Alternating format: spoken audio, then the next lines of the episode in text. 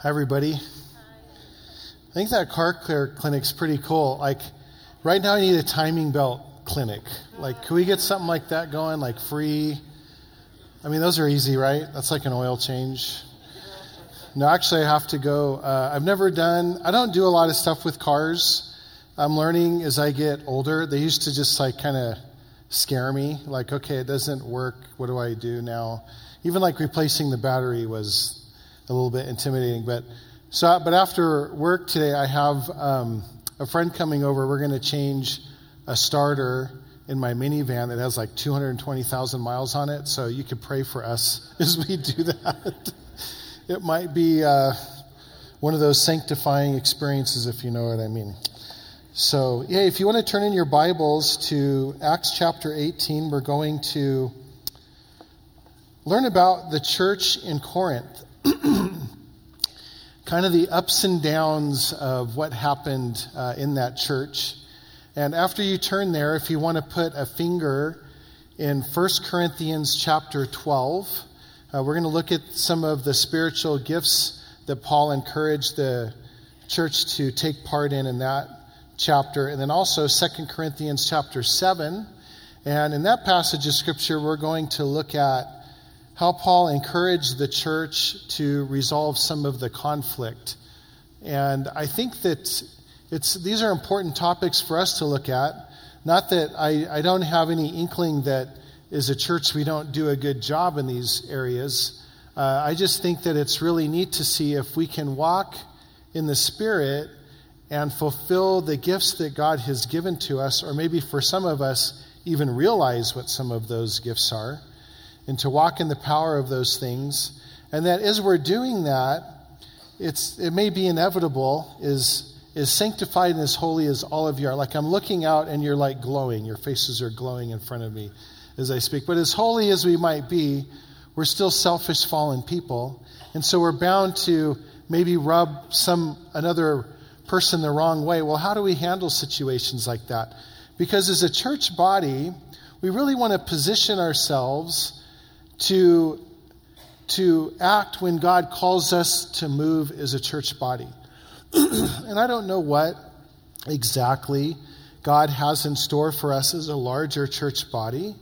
But what I do know is that when that calling comes in, if we're free of conflict with each other and we're walking in the Spirit, then we're in a great position to serve God in any way that He sees fit to use us. And the Church of Corinth gives us a really good picture of, of how that uh, took place. And so, if you'll join me in prayer as we get started today. And so, Lord, we're so looking forward to your word and the truths that you have to teach us. And Lord, I pray that you would just fill us with your spirit to receive your word, to understand your word, and to go out in the power of your word. And we pray this in Jesus' name. Amen.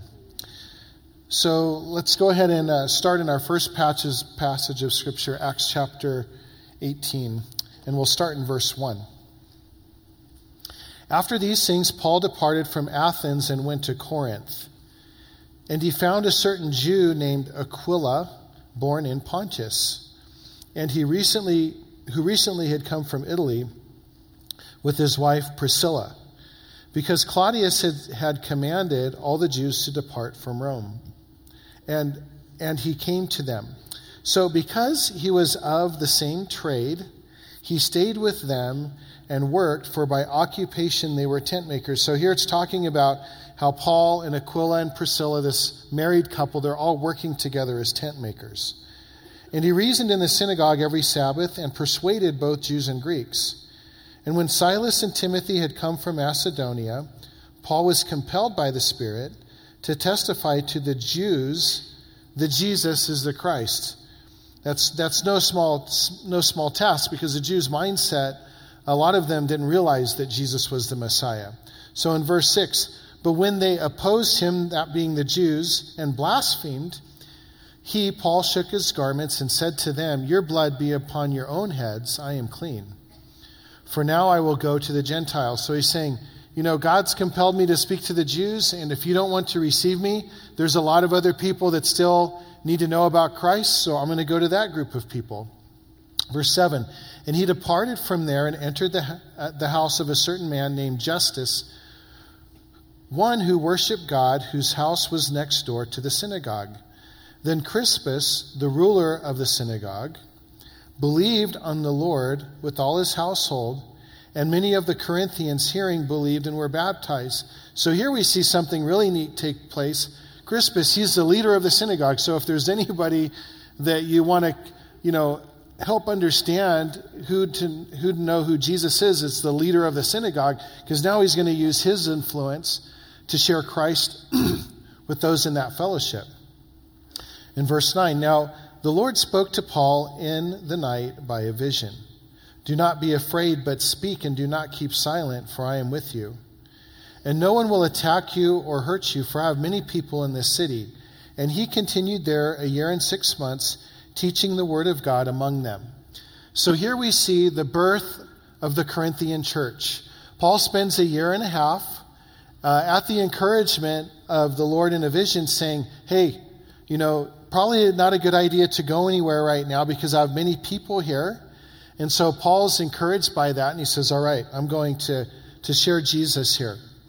So after he starts the church and goes on to his next uh, missionary work, people start to come to Paul from the church, and he starts to hear about some problems that take place in this church.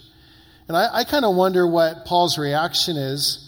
You know, being, being a pastor, being a minister, there's a lot of times that maybe some, some good works will start, or maybe in your job or, or in your school or wherever God might have you, you start to see some good things happen. It's like, man, here's a really cool work of God that's starting to form.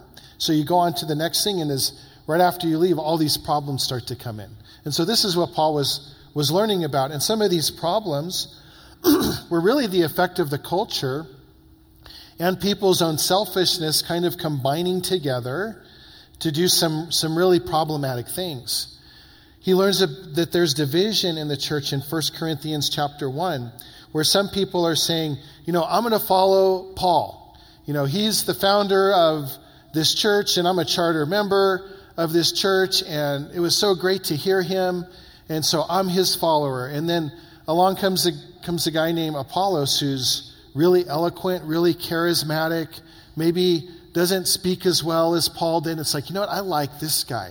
I like what this guy has to say. So I'm not really going to be so much a follower of, of Paul, but I'm going to be a follower of Apollos. So these divisions started to creep in.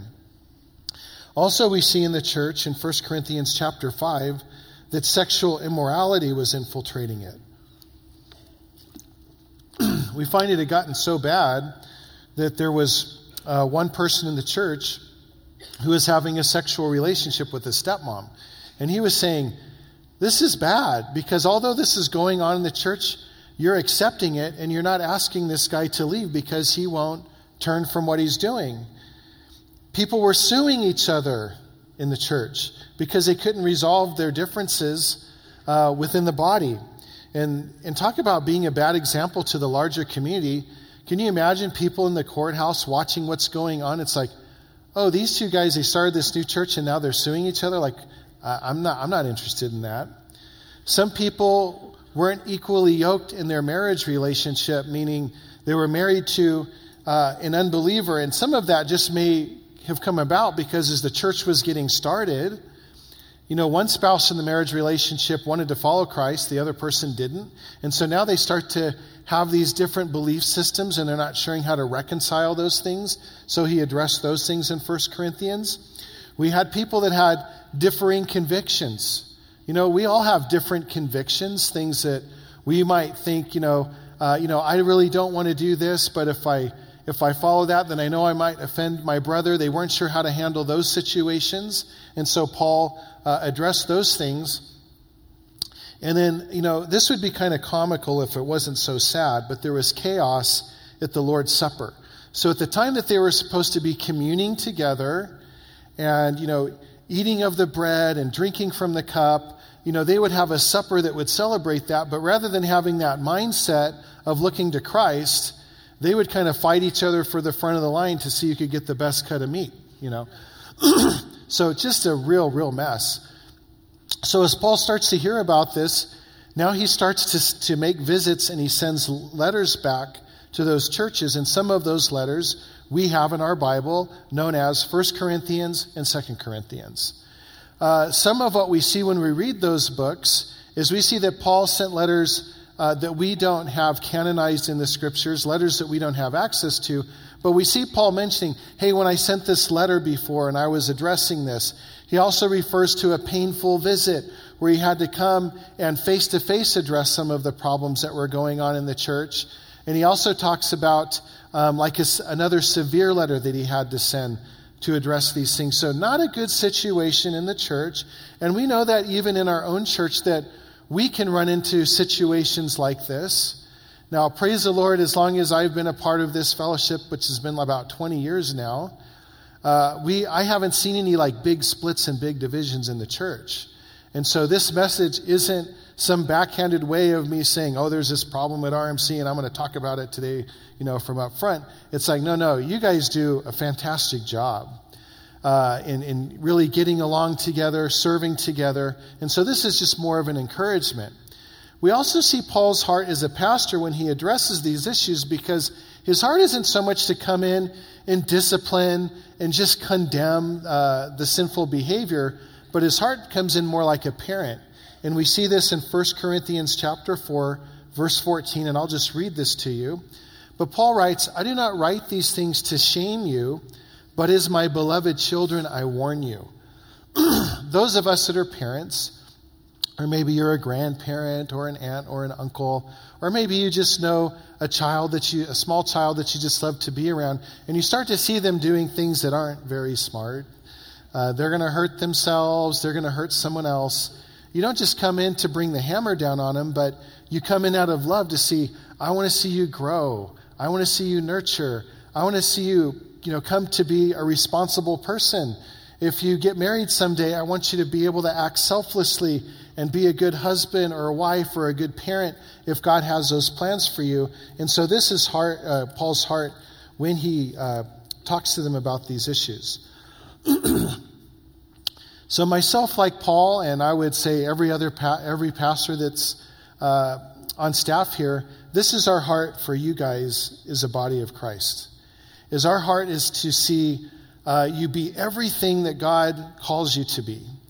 Our heart is to see you serve in such a way and you have relationships that are uh, peaceful and they're harmonious. And one, one of the ways that we can do that as a church body is to understand our gifts and our callings in the Holy Spirit. And also, as we serve in the Spirit, if we do have some sort of conflict with someone, how to be able to resolve that conflict in a way that brings about uh, a peaceful restoration in those relationships. and so the, those are kind of the two topics uh, we're going to look at here in a minute. What's so encouraging uh, about you all to me is that I know many of you have a heart to be connected with each other. Many of you have a heart to want to, to volunteer and to serve in our fellowship. You know, and those of you that aren't part of, of a formal, you know, like connect group or home fellowship, or you aren't formally a part of some volunteer ministry within the fellowship, you know, as I still see you connecting out, you know, in the foyer and talking with each other, and that's just a real blessing to me. And so, as I see all this activity, I'm thinking to myself as a pastor, what can we do best as we continue to move forward in this? I was looking up like a couple of statistics.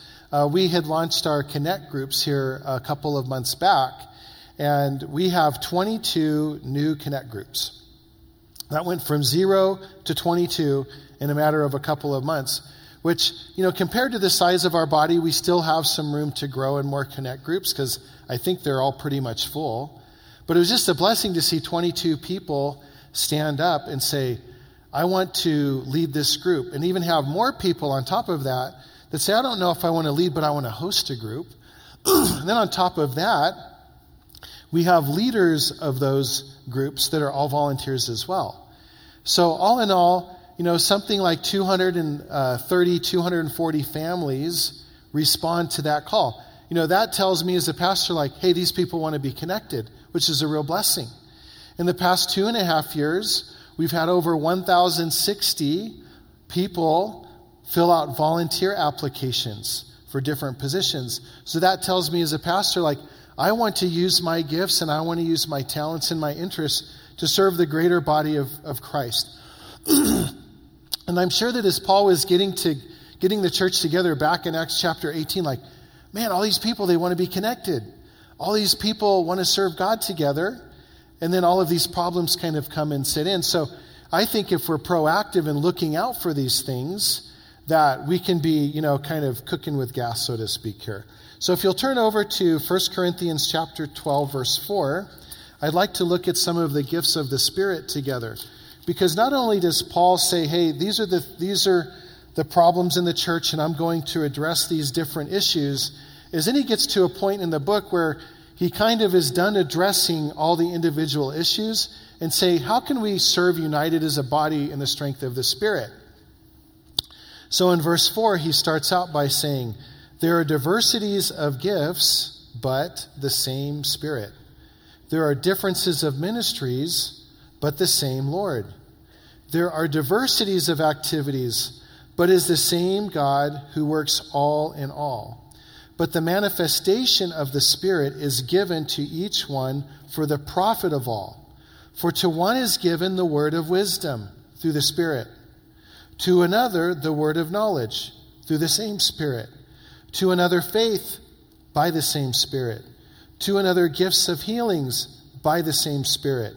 To another, the workings, the working of miracles. To another, prophecy. To another, discerning of spirits. To another, different kinds of tongues. To another, the interpretation of tongues. But one and the same Spirit works all these things distributing to each one individually as he wills. And so we see this repetition of Paul saying, okay, here's this gifting, but it's given by the Spirit. Well, here's this gifting, but it's given by the, the same Spirit. But it's all to be able to accomplish the larger work of what God wants to do in the body of Christ. now, I love football. I love watching football. I don't love playing football as much as I used to as I'm kind of getting older.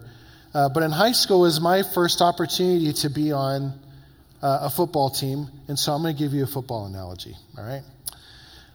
So, and I'll try to keep it, you know, to where everybody kind of understands it here, I suppose. But so when I uh, played football uh, and, and I went out for the team, I kind of picked the, I was looking at myself as more of an offensive player than a defensive player. So when it's time to, to try out for those positions, they broke the group up into uh, three different groups. You had your linemen, those are like the blocker guys. And then you had your backs, your quarterbacks, your running backs, and you had all your receivers. So those were the three groups. And they said, you know, go to whatever group you want to try out for. And uh, so I thought, I'm going to try to be a running back because um, I really didn't have the maybe the, the body of a receiver, really. And I didn't want to be a lineman because that's like the unglorious position, you know, because you never really get the ball and that sort of stuff. So I thought, well, I'm going to go out for running back. So I go out there, I'm pretty excited, and we're doing this drill where we're handing the ball off to each other. And I take my first hand off, and I, I get so picture the coach is kind of, you know, looking at us. I take one hand off, and he says, Go with the lineman. I'm like, oh. I was just devastated. Because in that one sentence, he had sentenced me to something I didn't want to do for a whole football season. And I was so new, I didn't know. It's like, I'm not going to tell this guy, you know, I'm not going to argue with him because I'm just this, you know, freshman kid at a new school. I'm already scared to death just, just, just to be there. Um, yeah, so uh, there's something I'm thinking, it's like, I can't talk about that from the pulpit. So, uh, yeah. So anyway, I go to uh, the line and I was kind of just devastated. But as the season continued, I found out that you know I was a pretty good lineman. Like the coach saw something in me uh, that that I didn't see, and so I started as a lineman. And I I really can't remember a time that I had gotten taken out of a game. So I loved it. Now, had I stayed in as, as a running back, I really don't know how much time I would have been given on the field as a running back because there were a lot of running backs on this team that had experience in as they were growing up uh, before they got into the ninth grade, and I think the coach knew that. And so I was really pleased by how I got to participate. and so God wants to use us in, in, the, in the same way. We might want to be tempted to have a position that's more visible or, or maybe not, but we, we really need to look to our coach, so to speak, because he's picking you all and giving you different gifts within the body to use. And if we're looking to him, then there's going to be a real beautiful coordination of gifts that take place rather than just being focused on ourselves. You know, a lot of times, uh, you know, the most visible position on the field is, is probably the quarterback. And, you know, one of the, I think the MVP for this last year in the NFL was uh, Patrick Mahomes for the Kansas City Chiefs. And although I'm not a Chiefs fan, when I see him play, it's like, this guy is just awesome, you know? But if, if that quarterback, no matter how good he is, played every single position, if he played lineman and he played receiver and he played running back, I can guarantee you that team would get demolished. Because if you have some quarterback, I don't know how much the guy weighs, up against a 300 pound, you know, lineman, the, the, the guy's toast. And so all that to say is we really need to be looking to the Lord to see where we fit into the body of Christ and how we can really see our, our fitting is to understand what our gifting is and to operate in that gift. And so I want to talk about uh, the spiritual gifts that are not only mentioned in chapter 12, but also where some giftings are mentioned in other parts of the body. And as we look at that and you start to uh, kind of categorize things, you'll see that, that the giftings fall in three basic categories. So the first of those categories is the manifestational gifts, and we just read about those in chapter 12. And so uh, those gifts are the word of wisdom, word of knowledge, faith, healing, miracles, prophecy, discerning of spirits, tongues, and interpretation of tongues. Now, the reason why they're called the manifestational gifts is because these are supernatural demonstrations or manifestations of the Holy Spirit's presence and power. And these gifts are given in a moment of ministry. And so when you're stepping out to do ministry and saying, God, I want to serve you, you know, maybe you're teaching, uh, maybe you're coming and, you know, praying for, for somebody. But whatever, whatever it is, you're stepping out in that moment, and God decides supernaturally to manifest you with that spiritual gift in order to accomplish his purpose to benefit the greater body of Christ. It isn't to point, have people point to you and have you be known for something. It's getting people's eyes on Jesus Christ when you're manifesting that gift. so it may be something that God uh, manifests within you at different times in your life with different gifts. Uh, he may not manifest this gift within within you, you know, what's, whatsoever, but you might have a different gift that we're going to talk about here in, here in a minute. But just know that they're in a moment of ministry. There's not always trends in this because we don't always know how God's going to use us, you know, in a specific situation. The best way I can say to be ready for that situation is another football analogy. okay, and that is, you know, I knew that my coach would put me in, in the game if I was at practice, if I was memorizing my plays, if I was, you know, working hard, if I suited up for the game, and then I showed up when I was supposed to, and I'm like looking at the coach saying, like, I'm ready to be used by you at any moment that you want to put me in, because I'm ready. So it's kind of putting yourself in that same situation with the Lord. It's, it's not so much that, oh, Matt, you've done all these good things and now you're good enough to be used by me. No, no. It's having more of an attitude of like, okay, Matt, you understand what, what my word says. You know, you're spending time to be close with me. You're looking for opportunities for me to use you, and you're putting yourself into those positions. Now you're in a good position for whatever manifestation God wants to use in your life. It's not something I can make happen or, or follow a formula and say, okay, God, now I'm, now I'm going to get it. But it, I do need to put myself in the right place. So that's the first category. The second category uh, is the office of gifts, which we learn about in Ephesians chapter 4. So this gift of position or office It's a position through which the Holy Spirit uses to build up the greater church. And so these offices are apostles, prophets, evangelists, pastors, and teachers. So it's by certain people having a calling to work in that position, and God uses that position to build up the greater body of Christ. And then finally, we have the motivational gifts, which are talked about in Romans chapter 12. And if you read in that chapter, we see that this is a gift that every believer has. Every believer has one or more of, of these gifts. And uh, these gifts are prophecy, ministry or service, teaching, exhorting, giving, leadership or organization, and mercy. So these seven gifts, if you have a relationship with Jesus Christ, if he's your Lord and Savior, you have one or maybe more of these more of these gifts. Some of them may stand out uh, more than another. And how to view these gifts is these gifts shape how, how you view life and relate to other people while serving Christ. It serves as a motivation that compels you to act or to think in a certain way. It's almost as if uh, we were to maybe all be working together to put on some event that had a lot of different components to it. You know, let's say there was a component where chairs needed to be moved, you know, uh, out of the sanctuary or something. And then there's a component, well, okay, we need someone to teach uh, at this event, or we need someone to maybe organize some of those things going on. And as you're considering what God wants you to do, something just jumps out at you. It's like, I can't wait to move the chairs. Like, someone tell me where to move the chairs. And if I'm waiting too long, I'm going to get frustrated because I got to go, go, go, go, go, go. Well, like, if that's you, then your gift is probably ministry or service. It's like doing those things. If maybe you're looking at it, it's like, you know, chairs don't interest me, but I would just love to teach. Like, so tell me what you want me to teach on, or give me the curriculum, and I'll kind of start to study it and I'll research it. And you love the researching. You love to make sure that everybody understands every nook and cranny of God's truth. Then your gift is probably teaching.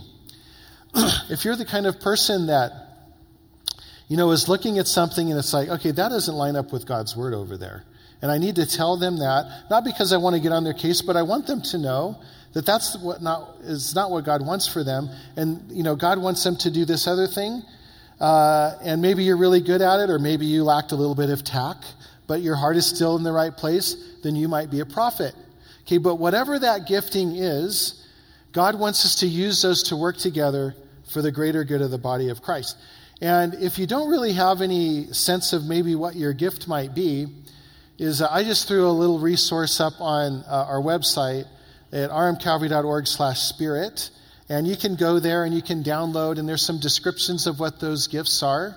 And there's also a test you can take, and it's not a foolproof test, but as you go through it and you grade it and you start to kind of see where you might fall in one of those seven giftings. And I think it's important, again, for us to understand that because if we start to understand our gifting, not only do we operate in it, but as we start to work alongside someone else, it might help relieve some of the frustrations that we run into where, you know, it's like, man, you know, when, when Eric will call people to like move chairs to the sides because they're going to, you know, have VBS or something like that. Like, and I'm so excited about doing it. It's like, I think these other people are lazy because they don't want to come do this too. Like, it gives you an understanding of like, that may not be their gift, okay? Now, that's not to say because we're not gifted in something, we're excused from it. Like, for example, you know, if your gift isn't, you know, teaching or, or evangelism, you know, the Bible does say, hey, go into all the world, you know, preaching the gospel to all nations. Like, there's a command that is given to everyone in certain areas, and because that's not your gifting, you don't exempt yourself from it. But again, it just helps you to understand that we all have different perspectives and we all have different strengths to bring into the picture. Now, so as we're operating in that gifting, Okay, we might find ourselves starting to come closer and closer with other believers, right? It's like, oh, I got involved in this connect group. It's awesome. Or, oh, I got involved in this volunteer ministry. It's awesome. But you know, as I'm doing that, I'm starting to kind of get closer to these other people, and I'm starting to kind of have a little bit of a difference of opinion here, or a difference of perspective on how something should be done, or now I'm starting to get closer to them and they're, they did something that I find hurtful to me. You know, those things are bound to happen. And the reason why they're bound to happen is because in James chapter 4, verse 1, James writes, Where do your wars and fights come from among you? Do you ever read a passage of scripture and, and you'll see something like that and it's like, oh, I'm about to get an answer to this $64,000 question here. Like, where do wars and fights come from among you? And, and then he answers it. Do they not come, of, come from your desires for pleasure that war within your members? In other words, don't you realize it's because you're selfish? now, that's not the answer we are wanting to hear. You know, we would much rather hear, oh, you know why you have wars and desires is because your spouse is a jerk. You know, or it's because your boss is a jerk. It's like, no, no, no. Okay, the problem is really, really with you and your selfishness. So here we are, these selfish people. We're trying to work together in the body of Christ. We're walking in the Spirit. Boom, we start to have conflicts. What do we do in situations like that? Well, let's turn over to 2 Corinthians chapter 7.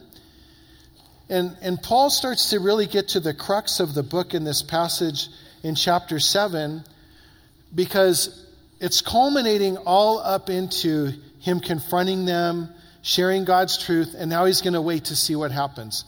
Okay, are they going to be upset? Are they going to repent and, and turn back to Christ?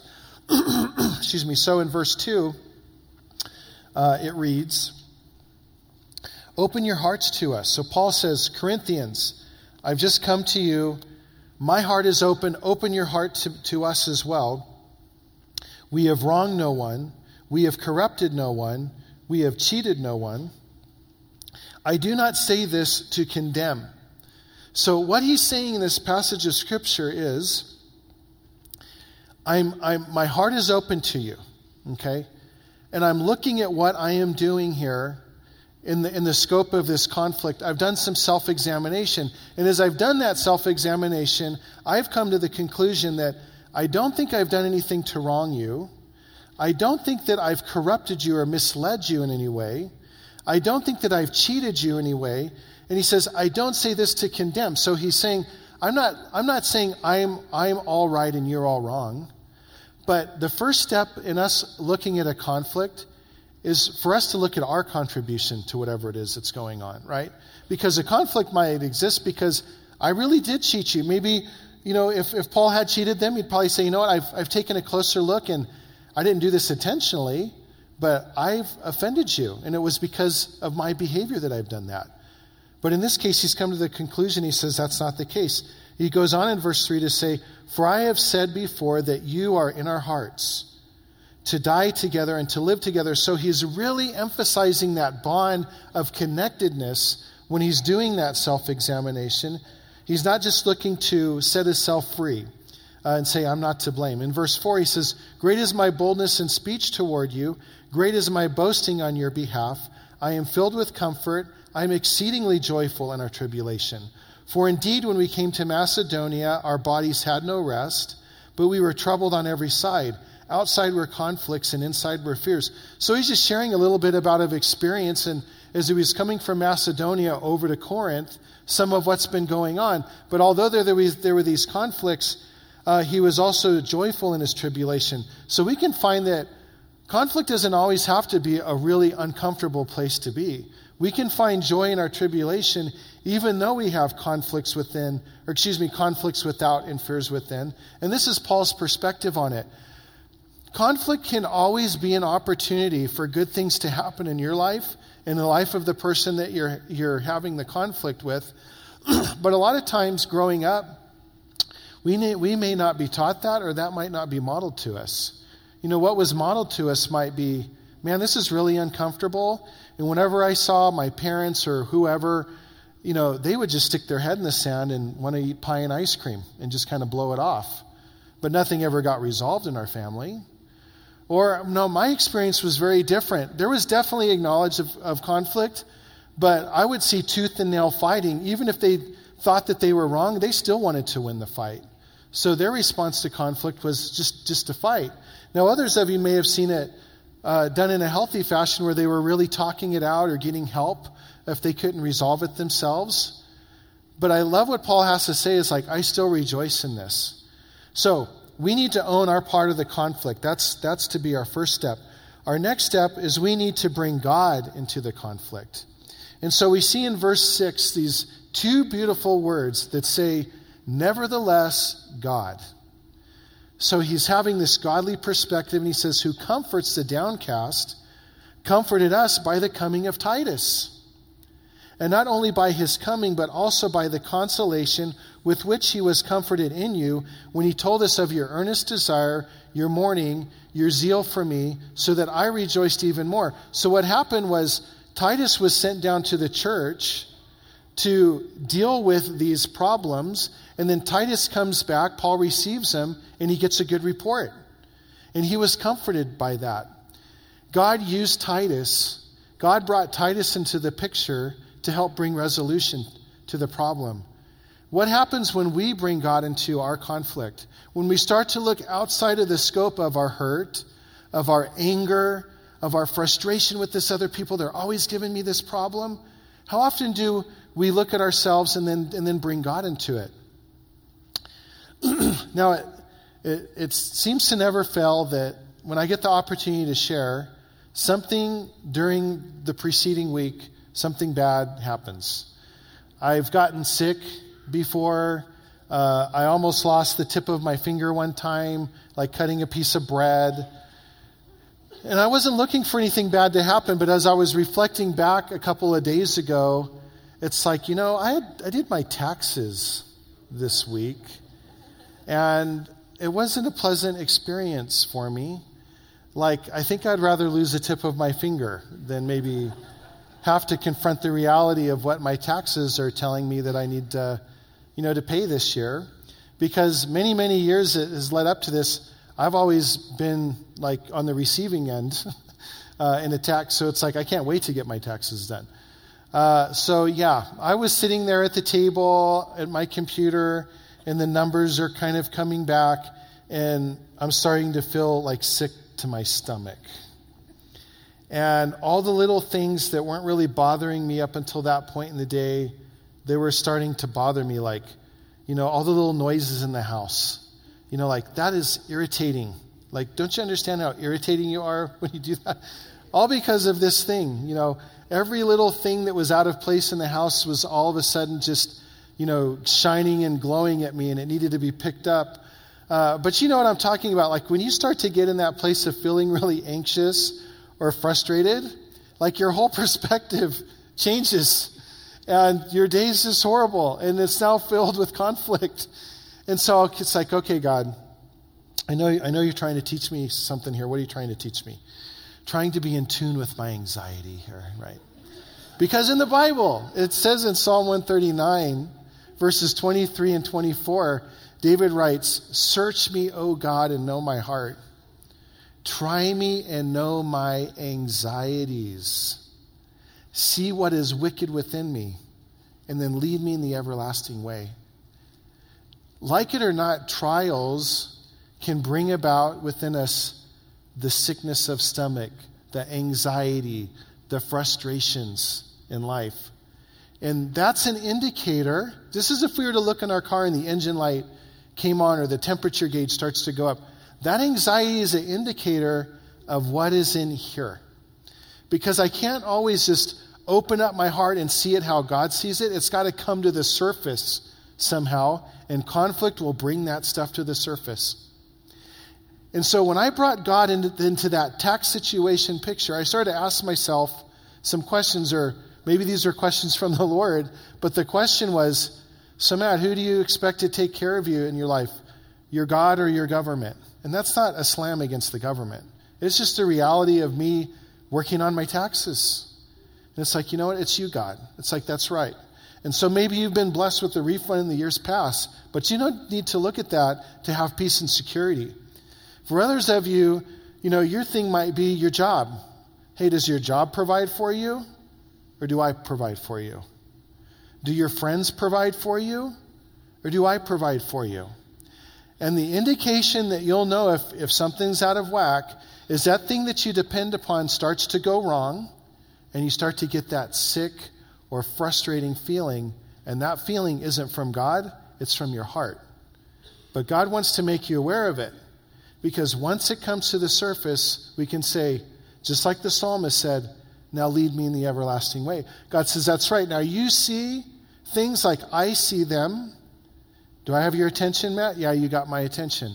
So let me deliver you from this. Thank you, God, for delivering me from that. And so now, next time I come across that circumstance, I can go back and look at the testimony of God's provision in my life, and that doesn't freak me out anymore. That's how conflict can be a good thing in your life. And so don't run away from it. You know, don't fight to squash it out of your life. Process through it and see what God wants to do in your life. And if you bring God into the picture like Paul did, you'll see things the way God wants you to see them. the third thing that Paul did was he wanted to help the, the Corinthians own their part of the conflict. So if we look in verse 8, he says, For even if I made you sorry with my letter, so again, we see a reference to some letter that, that came before, and it was probably that harsh letter that he was talking about. Even though I made you sorry with my letter, I do not regret it, though I did regret it. Meaning, I regret the fact that I had to send this to you, that there were problems, but I don't regret confronting you about it. He goes on to say, For I perceive that the same epistle or letter made you sorry, though only for a while. So they receive this letter, and, and the reality of the sin starts to, to hit them. And Paul says it only made them sorry for a while. Well, what does he mean? Did they blow it off or did they repent? Well, let's read verse 9. He says, Now I rejoice, not that you were made sorry, but that your sorrow led to repentance it's like a 180 turning from what you were doing. And would they have repented if, if Paul hadn't confronted them? Maybe God may, might, might have used someone else to get their attention, but Paul was a part of that process to help them own their part of whatever that conflict was. In verse 10, he says, For godly sorrow produces repentance, leading to salvation, not to be regretted. But the sorrow of the world produces death. For observe this very thing that, your sorrow, that you sorrowed in a godly manner, what diligence it produced in you, what clearing of yourselves, what indignation, what fear, what vehement desire, what zeal, what vindication. In all things you proved yourselves to be clear in this matter. All because he says, You know what? I need to talk to you about something. But before he said, I need to talk to you about something, he looked to say, God, where is my fault in this? God, what do you want to do? What glory can be revealed in this situation of conflict? And he lived in that moment and he processed through it with the Lord. And the Lord took him to a place to say, to have a discernment to say, the conflict isn't resolved yet because the other person needs to see the part that they play. When we don't come to a place to help other people understand the part that they play, we're really cheating them right? I mean, what if no one told you about your problem with the Lord that led to your repentance so you could have a relationship with Jesus Christ? Would you still not have a problem? Yeah, maybe you would. And maybe that person was too afraid to talk Jesus to you about it. Guys, don't be afraid if God's leading you to sit down with someone and have that conversation because if their heart is for the Lord, they'll, they will thank you for it at some point because they'll see God's hand in it. And the fourth step that we see taking place uh, in resolving conflict is that once we see that the person's responding and they're asking for forgiveness and you're, and you're giving that forgiveness to them, now we need to be fully restored as much as, as is possible. Okay, we don't say, hey, thanks for saying that, but you hurt me so much, I'm still going to keep you at arm's length. It's like, no, no, no. Now we need to have a fully restored relationship with them. We need to not let the hurt guide us so much as we need to let that remedy that God has put into our hearts. You know, a real strong motivation for, for giving forgiveness to someone that you don't think deserves it is to reflect upon the forgiveness that you've received from Jesus Christ. Because, I mean, you guys are all beautiful people, but you don't deserve it either, and neither do I, right? So, who are we to withhold forgiveness from someone but we expect God to forgive us. We'd almost be frustrated with God if He didn't forgive us because we, we would know that that would be out of His character. So, should we have a forgiving character to other people? I think we should. So as we do those things, we embrace the relationship back. And so as we see this balance of is a, is a church body, we walk in the Spirit, we understand what our gifts are. I mean, things, things, things are going well. We're enjoying what we're doing as we're walking in those gifts. And then we also have a way to really be able to solve those problems that come up because of someone else's selfishness or our selfishness. Guys, this is a really powerful combination to be in a place to do what God wants us to do. Kind of to be ready, like we're looking at the coach on the sidelines and he calls you in. It's not like, oh, shoot, I forgot my helmet. Oh, I didn't bring this. I, I guess I can't go in, Lord. But it's like, no, no, you're ready to go in. You're ready to make whatever play it is that God wants, to, wants you to do. And, I, and I'm telling you, as you, as you walk in his ways and you participate with him, you're going to see some glorious things happen uh, with the Lord. You know, one of the things that we love to do as a family is we like to go to the lake, and we have a, we have a jet ski that God's, you know, blessed us with. And so when I used to look at the lake, it'd be like, you know, whatever. But now I look at the lake in terms of the power of the jet ski, right? You, you get what I'm saying. I mean, that, that's a pretty awesome thing. You know, I still remember there was a time last week we went camping and I jumped, jumped out and I'm looking at the lake, you know, because we're on the hill and it's like, man, that is like glass right now. Like, I'm going to go get the jet ski out in the morning before anyone else, you know, really gets on the lake and just like enjoy that that smoothness. Now, if you ask me to go across the lake in my own power, you know, I'm like doing one of these. I might get, I don't, I don't even know how far I'd get. I'd be like, I'm done, I'm worn out. Like, I'm, this, this lake is not pleasant for me. You know, some of you, you know, you look at serving the Lord, and maybe you've done it in your own power. It's like, man, that's exhausting. It's like, not when you do it in the Lord's power. You might be tired, but you won't get burnt out. You might be tired, but He will sustain you. You know, you might be tired, but there'll be a sense of excitement that carries you through it because the excitement pales in comparison to, to you know, the tiredness that you might feel. Guys, some of you have been burned by people, even people in the church. And I don't excuse that. You know, if, if, if they've done that and they were wrong, I hope that whatever lesson God wants them to learn, that they'll learn that lesson. But some people may not even know it, because you might have been hurt and they didn't know that they hurt you because they were acting innocently. Other people were really doing things wrong, and that's the one where it's like, well, I hope God shows you what that is. But wherever you're at, let's see how God can continue, because you guys do a great job already. But let's see how we continue to go towards that prize that God has for us. So if you'll stand with me as we close in prayer.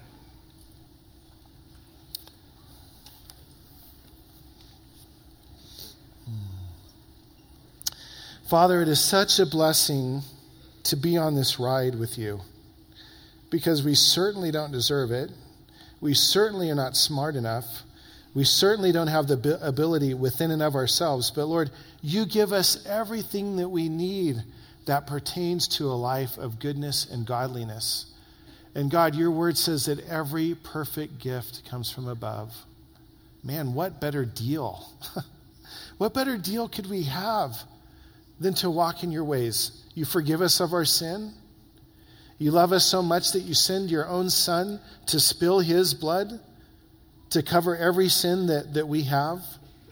And then, Lord, not only does it stop there, but then you call us into a life of service and say, I'm going to empower you to do it. And while you're doing it, man, it's, it's going to be the best life that you ever have. And so, Lord, teach us to walk in your way. Heal those hearts and minds in here that may have been hurt. Lord, those of us that just fail at resolving conflict, God, show us how to do that in a way that brings blessing to us, blessing to, to the opponent, blessing to the community. Oh, you're such a wonderful God. We pray this in Jesus' name. Amen.